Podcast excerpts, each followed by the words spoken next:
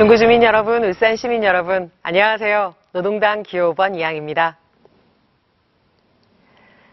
이번만큼은 바꿔야 한다는 주민 여러분의 열띤 응원에 힘입어서 하루하루 기쁘게 선거운동하고 있습니다. 먼저 기호 5번 이양이에게 많은 지지와 응원을 보내주시는 중구 주민들에게 이 자리를 빌어서 감사의 인사를 먼저 올립니다. 감사합니다. 앞서 진행된 후보자 토론회 잘 보셨습니까? 이양이가 빠진 토론회 안고 없는 찐빵 같지는 않았습니까? 누구에게 투표할지 고민할 때 가장 중요한 건 인물과 정책입니다. 하지만 오늘 상호 토론에 노동당 기호 5번 이양이는 참가하지 못했습니다. 새누리당 정가변 후보, 더민주당 이철수 후보가 노동당 이양이의 TV 토론회를 거부했기 때문입니다. 이번 총선은 시작부터 보수 양당의 기득권 지키기로 파행을 겪었습니다. 기득권 싸움으로 선거구 획정이 지연되었고 선거구 소멸이라는 헌정사상 초유의 사태까지 발생했습니다. 새누리당 정가변 후보 같은 기존 국회의원은 선거가 없어지더라도 의원직을 가지고 선거운동 할 수 있습니다. 하지만 낡은 정치를 바꾸겠다는 저 같은 새로운 세력의 정치인들에게는 엄청난 피해였습니다. 그것도 모자라서 새누리당 정가변 후보, 더민주당 이출수 후보는 노동당 기호 5번 이양이의 토론회 참가를 거부했습니다. 명백하게 우리 주민들의 알 권리를 박탈하고 눈과 귀를 가리겠다는 것입니다. 이번에 바꾸겠다는 우리 주민들의 열망을 이양이로 바꾸겠다는 우리 주민들의 염원을 잠재워 보겠다는 것입니다.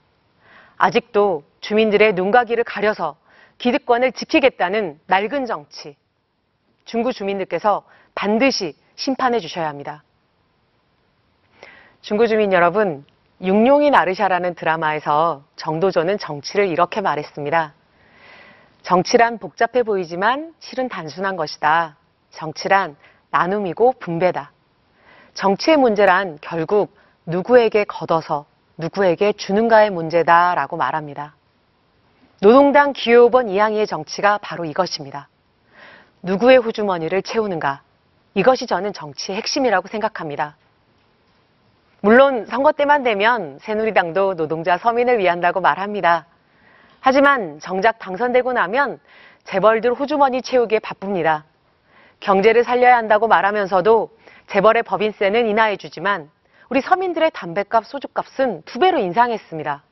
어디 그뿐입니까? 청년들의 일자리 늘린다고 하면서 아버지의 임금을 대폭 삭감했습니다. 하지만 청년들의 일자리는 제자리고 오히려 재벌들에게 인건비 삭감이라는 커다란 선물만 안겨준 꼴이 되었습니다. 새누리당의 정치의 본질, 노동자 서민들의 쌈짓돈을 빼앗아서 재벌과 기업의 호주머니를 채우는 것, 바로 이것입니다. 이제는 서민을 위한다는 눈속임에 속아서는 안 됩니다. 이제는 재벌과 가진 자들만의 배를 채우는 새누리당의 정치를 여러분의 손으로 심판해 주셔야 합니다. 사랑하는 중구 주민 여러분, 모두가 경제를 살릴 수 있는 적임자라고 말합니다. 뭐 고장난 라디오도 아니고 매년 들어오던 이야기죠. 이번에도 또 속으실 겁니까? 전 세계적인 경제 불황, 저성장 시대는 아주 오래, 오래되었습니다. 오죽하면 재벌들이 투자할 곳을 못 찾아서 710조가 넘는 사내 유보금을 쌓아놓고 있겠습니까? 하지만 경제가 아무리 힘들어도 대한민국 상위 1% 재벌가 부자는 계속 돈을 벌고 있습니다. 99%의 노동자 서민, 바로 우리의 삶만 벼랑 끝으로 내몰리고 있습니다. 울산의 가구당 가계부채 규모가 얼마인지 아십니까? 자그만치 5,700만 원입니다. 우리 집은 평균은 아니구나 하고 안도하시는 건 아니겠죠? 부자는 계속 부자가 되고 서민의 삶은 더 팍팍해지는 이 불합리한 현실을 바꿔야 합니다. 노동당 기호 5번 이양이가 경제를 살리기 위해 먼저 노동자 서민의 주머니부터 채우겠습니다. 재벌이 살아야 경제가 사는 것이 아니라 노동자 서민의 주머니가 채워져야 내수 경제도 살아나고 대한민국도 살아납니다. 노동자 서민의 몫이 늘어야 진짜 경제를 살릴 수 있습니다. 노동당 기호 5번 이양이는 재벌과 기업에 쌓여 있는 돈을 우리 노동자 서민에게 풀어서 경제를 살릴 것입니다. 예를 하나 들어볼까요? 정몽구 재벌 한 명은 통작 한 마리밖에 못 먹지만 24만 명의 중구 주민의 몫이 늘어나면 통닭 24만 마리가 팔립니다. 노동자 서민의 주머니가 두둑해져야 골목 상권, 우리 영세 상인들, 재래시장 상인들도 장사할 맛 나지 않겠습니까? 노동당 기호 5번 이양이가 하겠습니다. 극심한 부익부 빈익빈 때문에 헬조선이란 말이 나옵니다. 청년들끼리 흑수전이 금수전이 합니다. 심지어 이번, 성, 이번 생은 망했다라는 의미로 이생망이라는 절망적인 신조어까지 등장했습니다. 하지만 함께 살 방법은 있습니다. 실업에 고통받는 청년들에게 좋은 일자리를 제공할 방법이 있습니다.